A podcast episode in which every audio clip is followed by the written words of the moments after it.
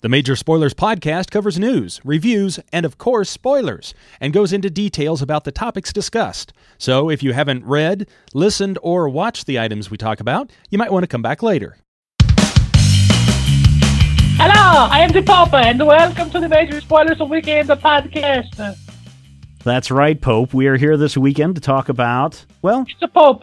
All right, the Popa. It has the two syllables. Okay, Popa, thank you for You being a put part. the accent on the wrong syllable. I see. How about uh, this week of the Popa? How about we get Matthew and Rodrigo in on this conversation? No, And- I do not like them. I'm going to be the Popa for the whole show. Okay. Uh, this week, we're going You to the told me to. majorspoilers.com forums, and we're just pulling some random uh, topics, some random comment of the millions of, of, of comments and topics that have been started.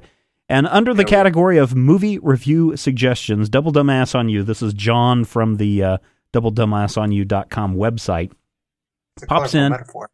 Yes. Uh, he pipe, pipes in and says, How about a Carpenter themed movie review marathon? And specifically, he like says, uh, Jesus of Malibu and uh, Yes. Passion.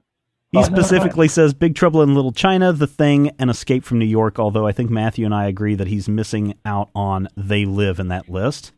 They live and the fog Yeah. and, Dark Christine. and Dark Star. And- Dark Star is a wonderful movie. Well, tell us- Santa Claus the movie. you know what, Matthew? Uh, neither Rodrigo nor I have seen Dark Star. Dark Star. Fill us in on Dark Star. I want to say it's his first movie or the first movie that I ever heard he had, but it's a kind of a future. It reminds me a little bit and came out about the same time as Silent Running. Oh, okay, because that's what I'm thinking. Far future. Yeah, and uh, Dark Star is the name of the ship. Yes. and the ship is carrying these nuclear weapons, and Right. the nuclear weapons have a, a computer mind that's incredibly depressed. hmm So the nuclear weapon is actually suicidal, and the computer wants to kill itself. Mondays. Why did it have Yeah, to be there's- Monday? There's some entertaining stuff going on where the characters hate each other. What I remember more than anything, because I'm the guy who remembers these things, is at one point there's a sequence where you see on a screen it says something like "up yours" and a guy's name. Yes. and it turns out that the guy was like one of the the production supervisors who was in charge of money Ah. and they were intentionally taking a shot at him ah. but it's it it's kind of this weird metaphysical thing where you can't tell Star Wars with the kind of budget they have so it's Right. kind of like Rosencrantz and Guildenstern are dead or maybe like um what's that other one with a tree and the old guy A tree there's and an two old guys there's two Wait- guys Waiting for Guffman. Thank you. Waiting for Guffman. That's exactly what it is. It's kind of like that, but it's really entertaining. And a big chunk of it actually ends up as the movie Alien Ah, okay. for all intents and purposes. Is there a cameo by Marvin the Paranoid Android? Life. Don't talk to me about life. And that's probably what This set the ship all up. Predates Hitchhiker's Guide to the Galaxy, off. Really? Wow. Dark Star was the late or early 70s. Okay. I want to say think- Hitchhiker's was later. I think Squirrel Brian has seen this movie a couple times and keeps ranting and raving on about it. Uh, and Dark uh, Star? yeah, and it's just like, really? I've never, you know, I've never been familiar with it. And he's like, oh, you got to watch it. You got to watch it. So Oh, yeah. It's wonderful. one of my and it's it's one of those things where you can see his later directorial style just sort of in its in its infancy, which is fascinating to look at. I I hate horror movies. As a as a young kid, horror movies used to scare the bejesus out of me. And I remember the first time that I saw his remake of um of The Thing. Oh, it's creepy. Oh my gosh. Here we've got uh, Kurt Russell as a as a scientist. Actually, was he a scientist or a mechanic? I Down think in it was a scientist, wasn't he? down in the Antarctica. And as they were going out, they lost contact with one of the other stations, the Swedish station or something. They go out and they find something in the ice and they bring it back. Big mistake. Bad idea. Something in the ice. One thing leads one thing leads to another, and people become infected with some alien virus. And Isn't he like the janitor or something? Or I like don't know the- what he, I don't remember what his job duty was. I want to say he's like the He's the- mechanic or something. Isn't he a truck driver who's missing an eye? no, that's something else. I think you're Oh, okay, mixing a couple of movies together. Uh, the Wait, thing, and he, he kills girls with the the General Lee, right? right? The thing Yeah, about the thing is that that is such a it, it really Wait, you went to and came back from the. Oh, the fifth dimension's gonna eat us. I, I just I found this to be a creepy, creepy, creepy ass movie. In that No, it was so frightening, especially the scene where they discover that the dogs have been infected, and you know the thing pops out of the carcass, and it's like, and it's got all the tentacles flapping around.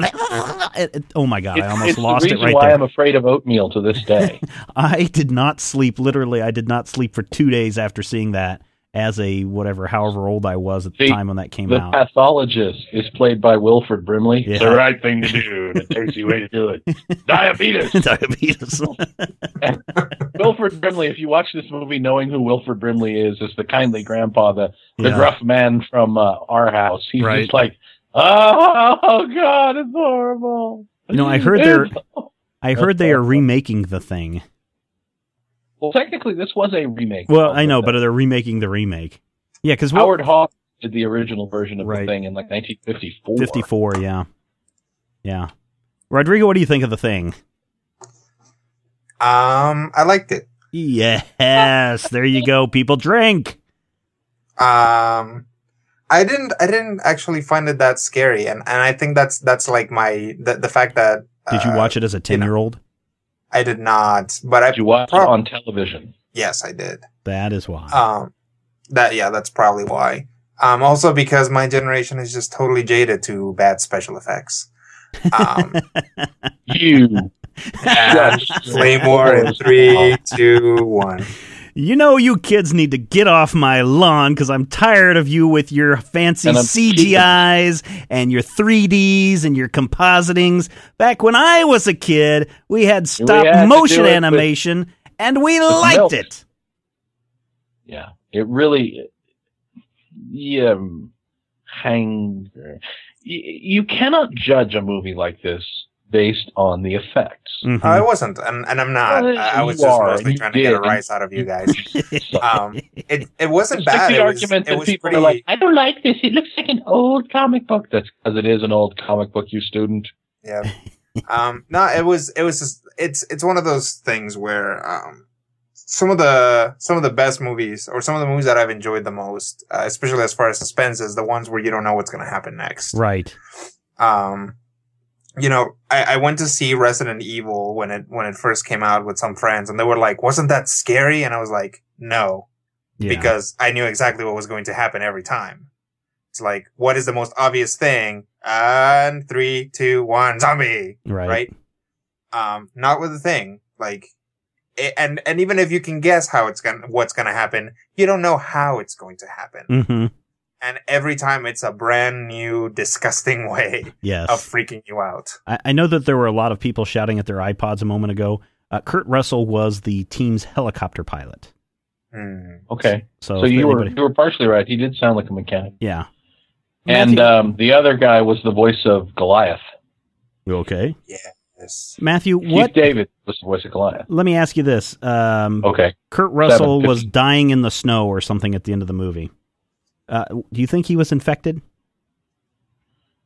I think they were certainly setting up for a sequel. Well, we saw the dog, which probably was infected, running off into the into the snow. But, But I- the cold was the creatures, you know. Yeah, I was always wondering if he was infected. Well, I think that that would make for an interesting, you know, secondary film. Yeah, I think that that would be an interesting sort of thing where we look at what happens next.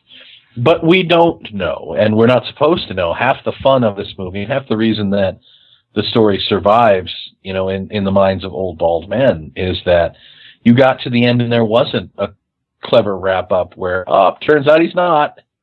yeah. you got of that a moment of him ending. lying in the snow. And he's like, uh, we're, we're probably going to die. Yeah. Do you think You John don't even know if they lived. I mean, they could have frozen Well, to death there in the, in the tundra. That's true. Do you think John Carpenter uh, has a thing for Kurt Russell? I mean, he was in Big Trouble in Little China, which we'll talk about in a moment. The Thing, Escape from New York, and probably a couple other movies on that list. Uh, you get think that. I mean, just- look at Tim Burton and Johnny Depp. Yeah, it's Yeah, a true. collaboration thing. They like to work together. They have a similar mindset. I mean, I think um, didn't they do like four or five movies together? I'm thinking they did. I'm going down here and let's see. Uh, did they got- do Escape from L.A. They did Escape from L.A. and they did Elvis and they did this and they did Escape from New York? Mm-hmm. Was They- he in the fog? I No. don't know if he was in the. Fog. They did the not. computer wore tennis shoes. No, they don't go back Uh, that far. No, that was a John Carpenter, Carpenter film. It. No, it was not. a It was. Carpenter. Do you remember the part where? Oh, come on! You don't remember I do remember the the computer that wore when tennis the ten- shoes. the shoes came to life? Oh yeah, that part. Okay. All tried right. to eat everybody, and then they were all, you know, they were going to be killed. And Dexter was, you know, oh no, I have a computer mind, and now I will kill you. Arr.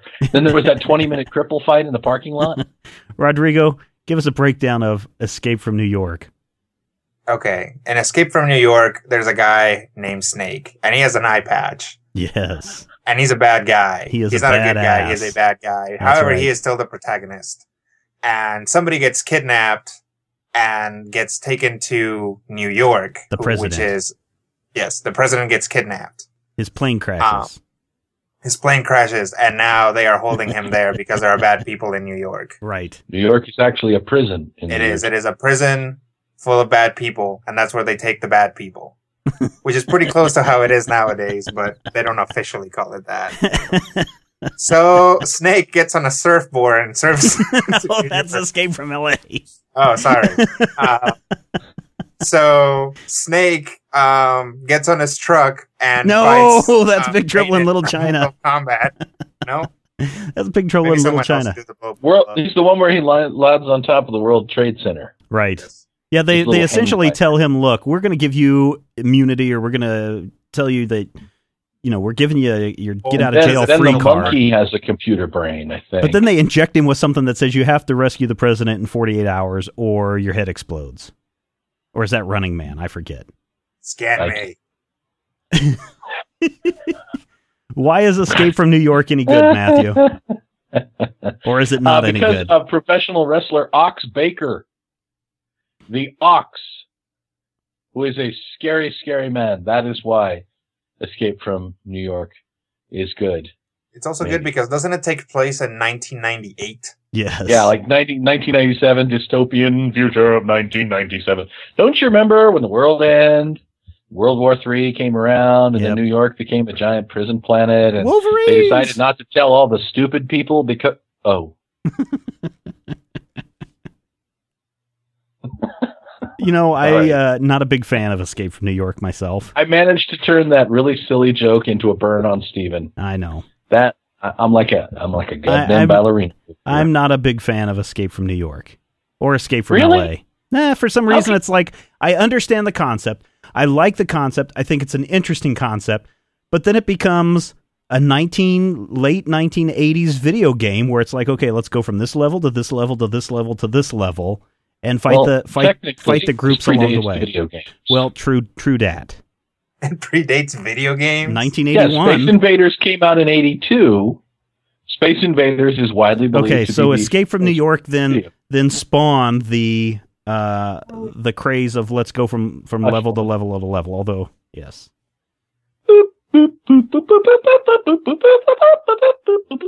so that's why I'm not a big fan of uh, Escape from New York. Come on, I love that moment where the American band stands. Come on, Matthew's crazy. how can you not love that? Matthew's crazy. How can you not love that? It's got this movie is like a, an endless. Hey, it's that guy. Right. There's there's uh the the Angel Eyes is in it, and uh the guy from uh well, they from got Lee Van they got Lee Van Cleef in it.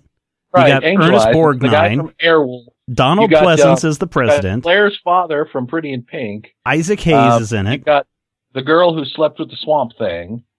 You got uh, the Ox, Ox Baker, who, Mhm. who's quite one of my favorites. You know, it's just, I mean, it's filled with all these wonderful character actors doing character stuff and chewing up the scenery and, you know, a destroyed Statue of Liberty, which is ironic because, by the way, the Statue of Liberty is a good 15 miles from Yeah. the center of Manhattan Yeah. but that's neither here nor there at this point in time. It's in the middle of friggin' Manhattan, and you're going to learn to deal with it. You know, it's it's a movie that gets by on bravado. Mm-hmm. and sheer, come on, tell me this didn't happen. Come on, I'll punch you in the testicles. You know, it's it's it's a story about an anti-hero. It's a story about a guy who just kind of walks in with his big swinging dick and punches things until he gets what he wants. You can't hate that. Right. I mean, it's it's it it it's not exactly a thrill ride, but it's one of those stories that is inevitable yet unexpected. Is You get uh, to the point where it could only end this way, and yet you didn't see it coming. is Escape from New York? Is this Kurt Russell's breakout role as an action star? No, that was the computer war tennis shoe. Well, that was more of a hijinksy comedy kind of. That wasn't blow crap up No. and and No. put bullets in the in computer people's war head. tennis shoes was a horrifying story about the mechanization of our society and it really a loss of identity and having yourself subsumed in this it computer. was not an action. reality. It wasn't a big action movie. That was It look was. at I that. get That was that was that the the the fathers taking their daughters to the movie and say, you know, when you get older, you should look for a nice clean cut boy like that Kurt Russell kid. I That's- get um Kurt Russell and Patrick Swayze confused a lot of the time. So Yeah, I'm I can like, understand Which that. one was a ghost? Which one drove? 'cause Patrick it- Swayze. Doesn't Patrick Swayze have? Was it? Was he in Roadhouse? Yes, Uh, that was Patrick Swayze. Right. Okay. Was he not driving a big ass truck in that one? No, he No. was driving a little red car. Kurt Uh, Russell drives a big ass truck in Big Trouble in Little China. One of my Swayze did favorite. not drive a big ass truck. Kurt Russell did in Big Trouble in Little China. No, Patrick Swayze didn't drive a big ass No, truck. no, no, no, he didn't. Kurt Russell did in Big Trouble in Little Right. China. I would say probably Kurt Russell's real breakout role as an action star would be The Fox and the Hound, Oh, in which come he worked with a young Corey Feldman. Uh, I think Escape from New York came out before that, but Oh, just barely. well, yeah, they came out in the same year, but I think it must have come out just a tad before. Well, I would say it's probably uh, Kurt Russell was known for being a Disney, you know, kid. and right. I think he played the same character. He, there were sequels to the Computer War Tennis Shoes, and he may have been in the Shaggy Dog or something. You know, it I, I was trying to remember if he was in the Shaggy Dog or not. Val I Kilmer's think- another guy that I kind of get confused with those two. Okay. You can stop now. Val Kilmer was in Real Genius, and that is one of our, our classics of American literature, sir. When when we are old, they're going to analyze Real Genius as the Citizen Kane of our time. They're going to ask yourself, you know, Rosebud meant this, but what did it mean when he said, "This is ice. This is what happens when people get too sexually frustrated," just like Steven. No, wait, that's not the line. All right, let's talk. Let's talk Big Trouble in Little China, one of my favorite movies of all time. Big trouble. In Little China, that with music written by uh, John Big Carpenter, trouble. and I think performed by John Carpenter too. In Little Really? China, uh, man, I like What is there- Buckaroo Banzai showed up to save the day. What is there not to like about Big Trouble in Little China? The You pacing. know, of, of the three Yeah. movies, Yeah, What's- my least favorite. really? How come? Pacing. Really? Okay. Mm. I just like Yeah. it. There's a couple of little bits where it's all of a sudden has these talky moments where it's just like, why are we back in in the Black Pearl restaurant talking again? And then all of a sudden we're back into the action. So yeah, I would agree with you on some of the pacing moments in there. But when they get into the whole mystical aspect of the story and fighting these these gods and fighting Lopang, this guy that's been around for or Lopan that's been around for a millennia. That's just some fun. That is just some fun stuff. It is a fun movie about a guy who is out of his element that is He's a trying to giant swinging dick who just Yes. kind of comes in and does whatever he wants and kicks. pe- It's basically the same movie right. Well, from you Eh. know from the from the, the hero with a thousand faces journey. hmm One of those faces is a giant swinging dick. But uh, sorry, you had to be there. That sounds horrible. It really does. Um, I think what what really strikes me is the uh, the appearance of Raiden from Mortal Kombat. Right. That's interesting. right. Um, See, this was this was back in that time when the most sought after actor in Hollywood was that blue lightning effect. Yes. You And, know, and he was in that. flares. He was And in lens Back to the. Future. You know, Yeah. like that was his heyday. And you, you know, after that, people kind of got tired of him. And, you know, he would find, he would do stuff every once in a while. You know, he was big in weird science. But then after that, you know, you just kind of didn't see him anymore. Yeah, I agree. I I really liked him too. He was good in the uh, Mortal Kombat television series. Yeah, I mean, and you know, it's kind of sad when a big star like that gets, you know, reduced to kind of B status. I think TV he's doing shows. porn now. But it worked for Steve Uh, Bayo. uh, Sure. Big Trouble in Little China. think- one of my favorite movies. I got to watch it at least once a year, or else bad luck occurs. I think one of the things that strikes me, you Oh, Matthew Spitalet, drink again. about this particular movie is Was that one of the things in air quotes? Air quotes. Wow, we're really, we're really, really trying to get these into t-shirts, aren't we? I really think we're we're just trying to fill 45 minutes on the weekend now. I feel that Kim Cattrall is miscast. Yes, I agree. I feel that um, you know who I would have wanted to see in that role. Who? Uh, who's the chick who played Catherine on Beauty and the Beast? Oh, you mean Linda uh, Hamilton. Terminator? Lin- Linda Hamilton? Yeah. Linda Hamilton. I'd want somebody who can do that sweet and, and gentle, and then also punch you in the testicles. By the way, that's our seventh testicle reference for those of you paying attention. All made by Matthew. Ooh, one more and I get a free Coke. Yay! but I just I, I don't know why it never it never gels for me. Part of it is the fact that at the time that this movie came out, I wasn't really an action adventure guy, and you know, Steven's going to call me a heretic. I uh, one of the reasons that I remember that Buckaroo Banzai and this movie have some tentative ties is that my brain makes them all one movie. Right, right. We've talked about For the before. longest time, Buckaroo Banzai and Big Trouble in Little China and one other movie, and I can't remember the name of it now, were all the same film. Right. And it's my mind is just doing this huge tour de force thing with you know Kurt Ru- RoboCop is the third film that for some reason, Yeah. Even RoboCop came out a couple years after. But that's not that's the way my brain works. My brain puts that all together, and it goes uh Kurt Russell to Peter Weller to uh hey, it's Mr. Clavin's dream board. Peter, But- yeah, Peter Weller, yeah. Peter Weller, you know Peter Weller. Yep, Peter Weller, was- Kurt, he- Kurt Russell to Peter Weller again. Right. And it's one of those moments where this movie doesn't have the same emotional tie for me. Mhm. This may be your this is your the black hole. Right.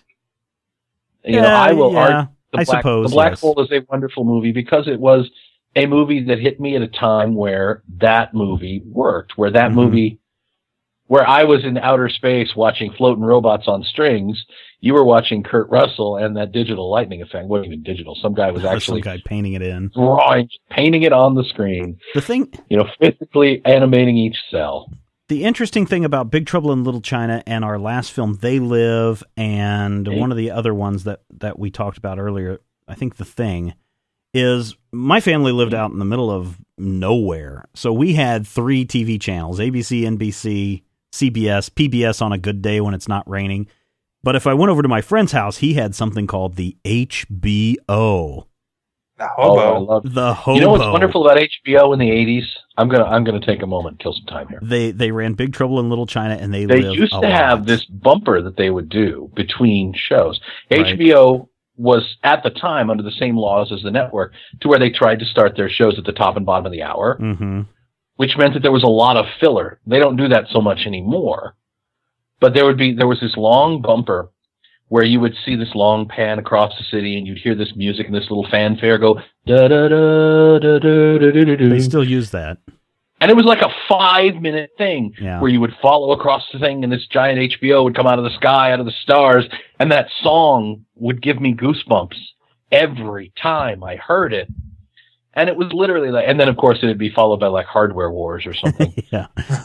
but it was, you know, HBO was a phenomenon, man. There were no commercials.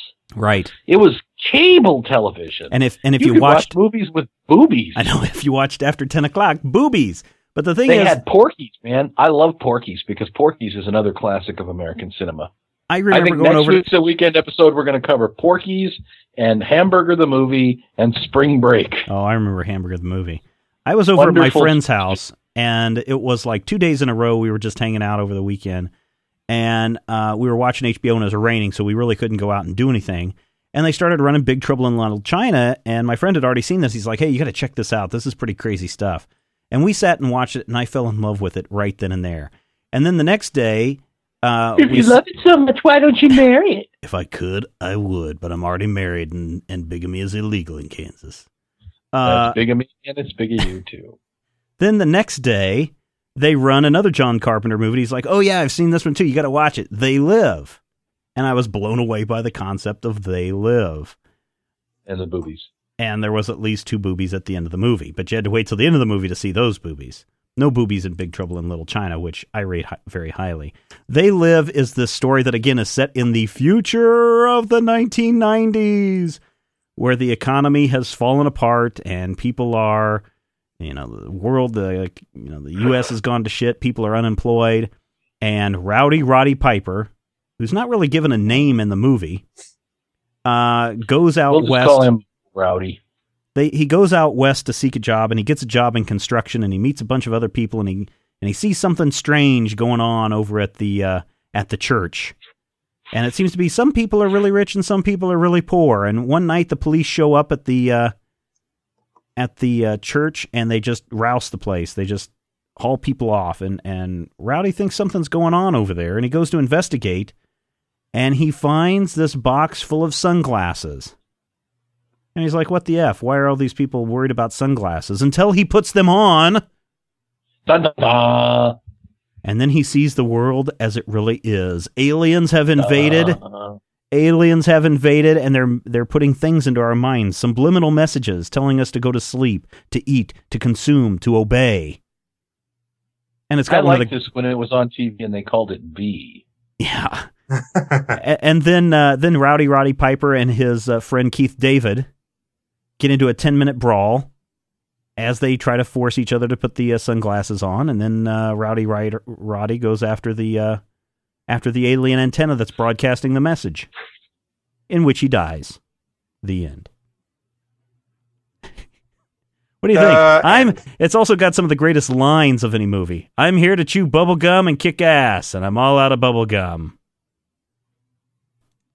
Thoughts on Yeah, on They Live? Um, I've haven't seen the entirety of They Live. Can't stand it. No, no, no. It's not that. It's just Is it the special never- effects?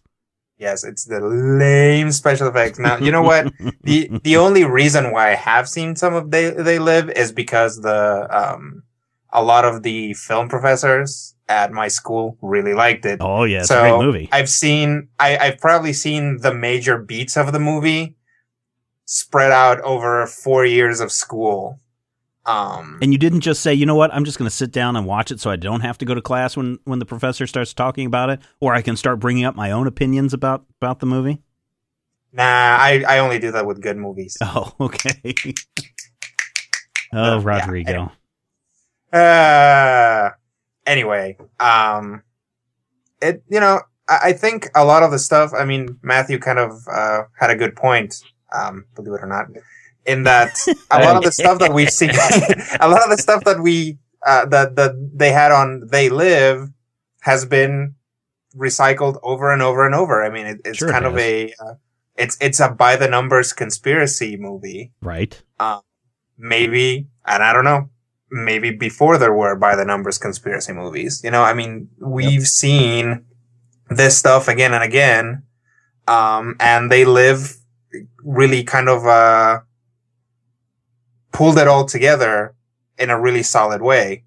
Um, even if it ended, even if it ends up coming as, uh, across as like a, a B movie, I mean, you know, it's, it's not, it's not a movie that gets, um, talked about a lot, you know, not even as, as a classic. And I think, you know, from what I've seen and, and historically speaking, it kind of deserves to be. Mm-hmm. Yeah. Matthew, Well, thoughts on, is- on They Live? This is one of the earliest. Um, how shall I put this without actually calling the people down upon us? This is one of the earliest interpretations of certain elements of um, Fortean and, and fringe theories about lizard aliens controlling the economy. And Right. I don't know, you know, it, it's for fine and femme, it's fine femme, it's fine femme. And if I'm gonna, hopefully they won't find me because I'm hiding. But yes, our reptilian it's interesting overlords. to see this movie and then look at the things that happened and the changes that have happened and the various theories that people have come up with in the ensuing 30 years to where you look at it and you go, you know, these people are talking about the movie they live hmm Yeah. Yeah. to some degree. Yep. And it has that that moment, you know you've made it. You know that you are a pop culture icon. You are part of the landscape of Americana and the things that we share in the 20th and 21st century when it's no longer just about what you personally actually see and experience. In this age, when it's all about things that you can experience that you weren't even there for, Mhm. you've really arrived Mhm. when you're parodied on South Park. Yep. And the fight sequence, Cripple the fight. what is it, twelve minute fight sequence? no, it's uh, in in in They Live. It's only five minutes and twenty seconds. for no reason at all. and it's just the wonderful moment where they're for no reason. Yep. And it's so awesome because again, I, I, I think the, the underlying theme of all three movies is testosterone. Yes. Yes. You but know, testosterone in an entertaining way where you know these are not deep thinkers none of none of our protagonists of these films oh no. are what one might refer to as a brainy person Oh no. No. No. They're not. and yet you can look at it and you can still see you know a, a cleverness at work and a real perspective that carries over into his best work christine well, actually, um, let me run down the the order that these movies came out in because I think it goes to something that I I find kind of interesting going through his uh, list at IMDb. The Fog, which Matthew mentioned before the show, came out in 1980. Escape from New York came out in 81. The Thing in 82. Christine came out in 1983. Starman in 1984. Big Trouble in That's a good Little one. China 86. Prince of Darkness 87. And They Live in 88. I, I find that interesting, and I- we'll come back to that in just a moment, Matthew, as you talk up Christine. okay christine It's a seminal movie for me.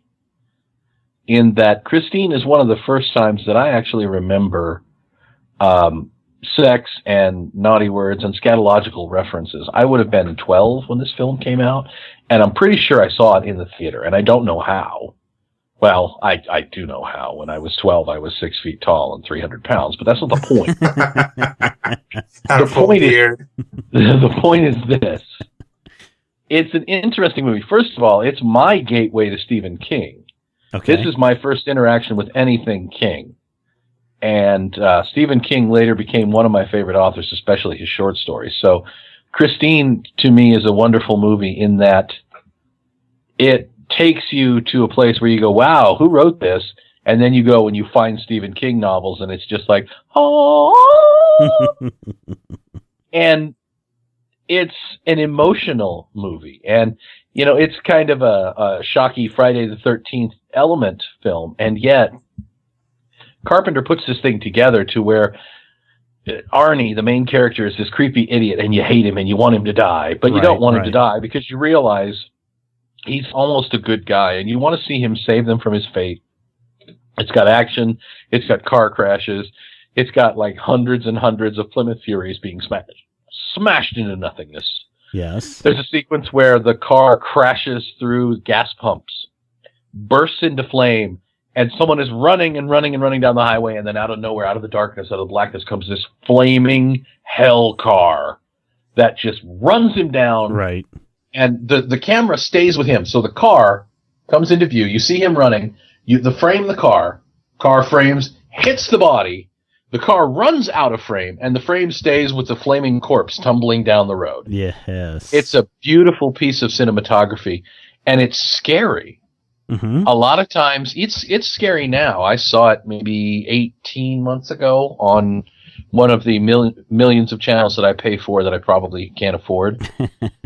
Like three in the morning, Christine came on, and I sat there and I watched it. Could not stop watching it. There's a point where you know a guy gets cut in half, and you're like, ha, guy got cut in half.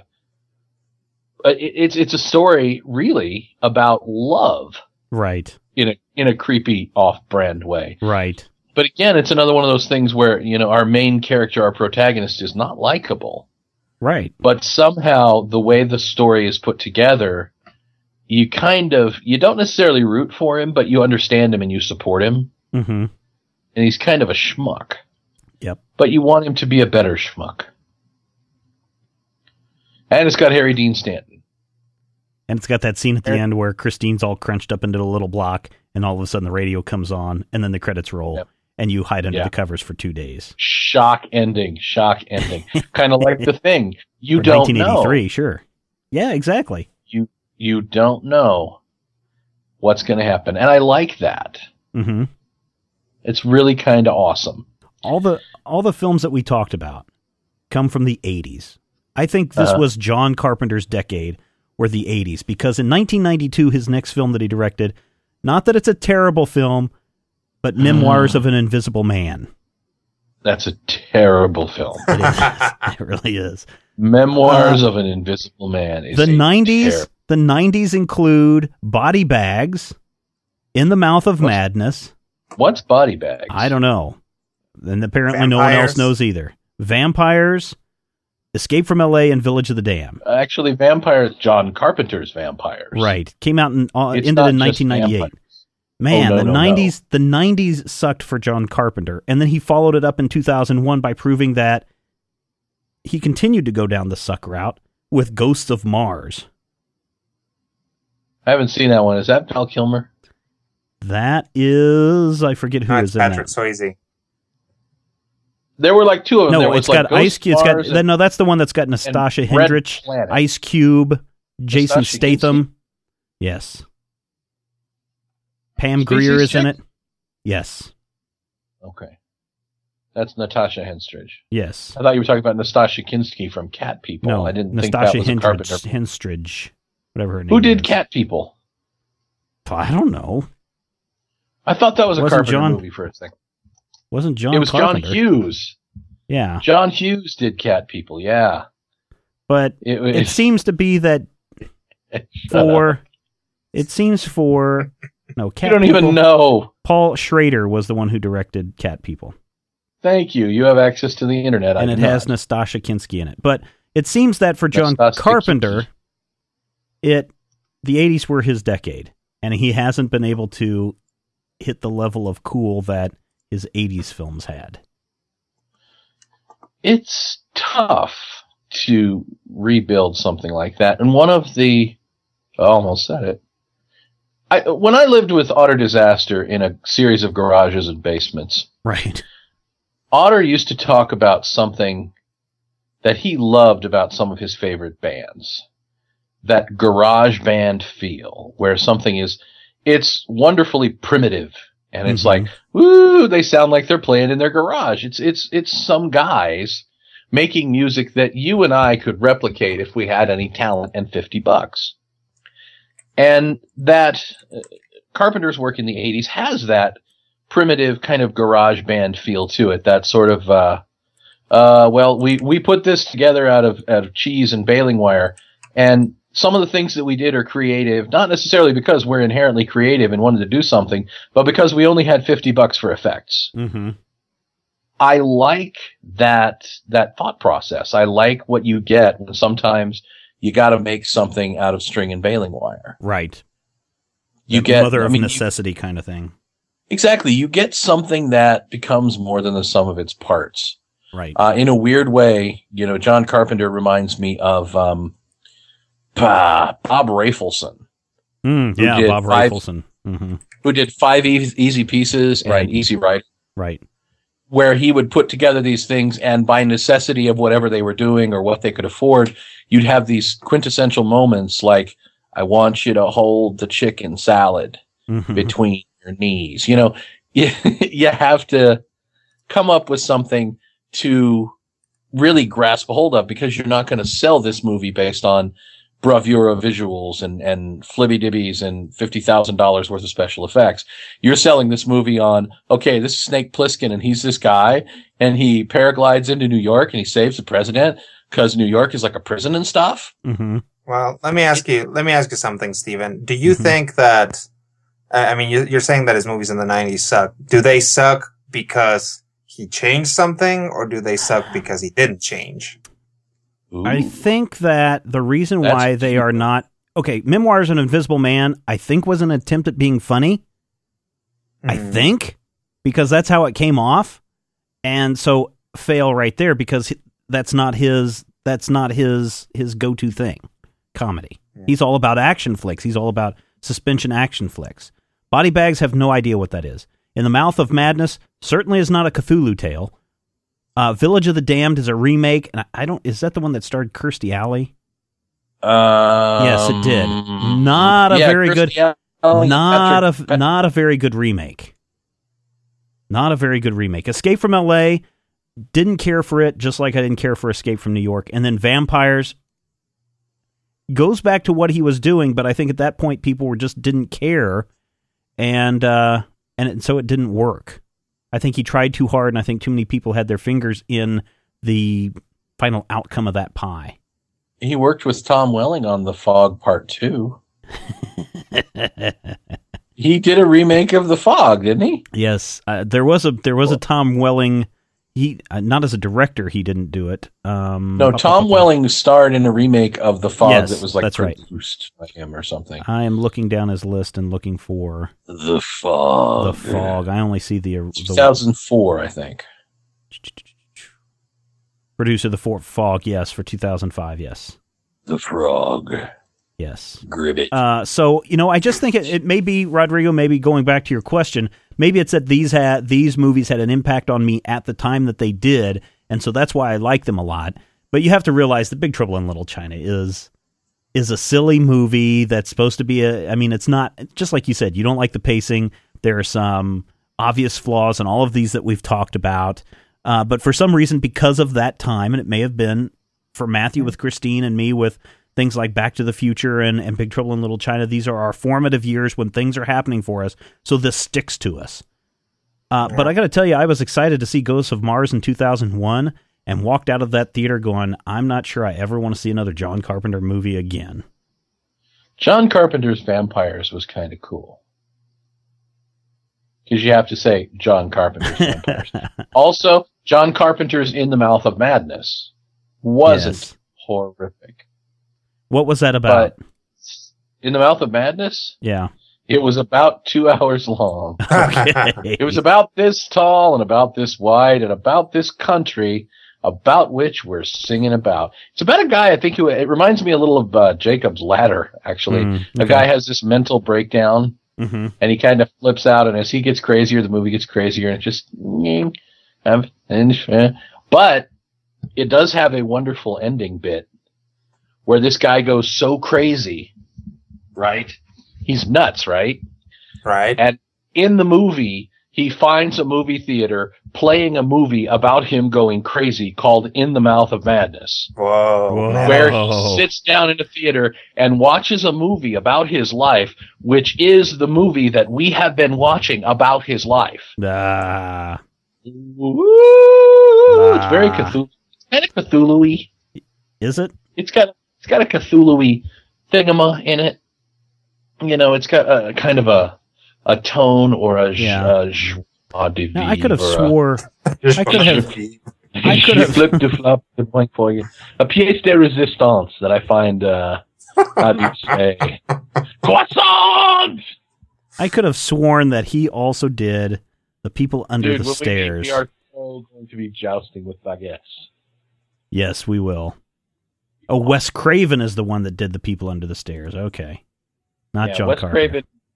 Well, actually, Carpenter and Craven's work do share some similar uh, mythos. Yes. I don't know if you've seen The Serpent and the Rainbow, Yes. Mm. which is a Craven film, but it feels like a Carpenter film. Mm-hmm. What do you think about this, Matthew? What do I think Uh, about this, Matthew? I am. Matthew? I am. IMDb. I like this, Matthew. IMDb says currently You in development. Currently in development for John Carpenter. They Live and Escape from New York. So it sounds like we're getting remakes on the way of both of those films, Well, didn't he remake? He remade The Fog and he remade Halloween. right? He's probably remaking all the movies that made him really, really popular with a bigger budget to see if they'll stick. Uh, I don't that sounds any- terrible. It I don't see sound any terrible. problem with it. He's kind of cashing in on it, but bear in mind, John Carpenter's Vampires and John Carpenter's In the Mouth of Madness do indicate that he's trying to brand himself as John Carpenter's John Carpenter. John Carpenter has been branding John Carpenter since John Carpenter's The Fog. Yeah, if you look at John Carpenter's Prince of Darkness, I've never seen it, but it's apparently interesting. It has Donald Pleasence in it, who I believe was in John Carpenter's Halloween. from Um, 1978.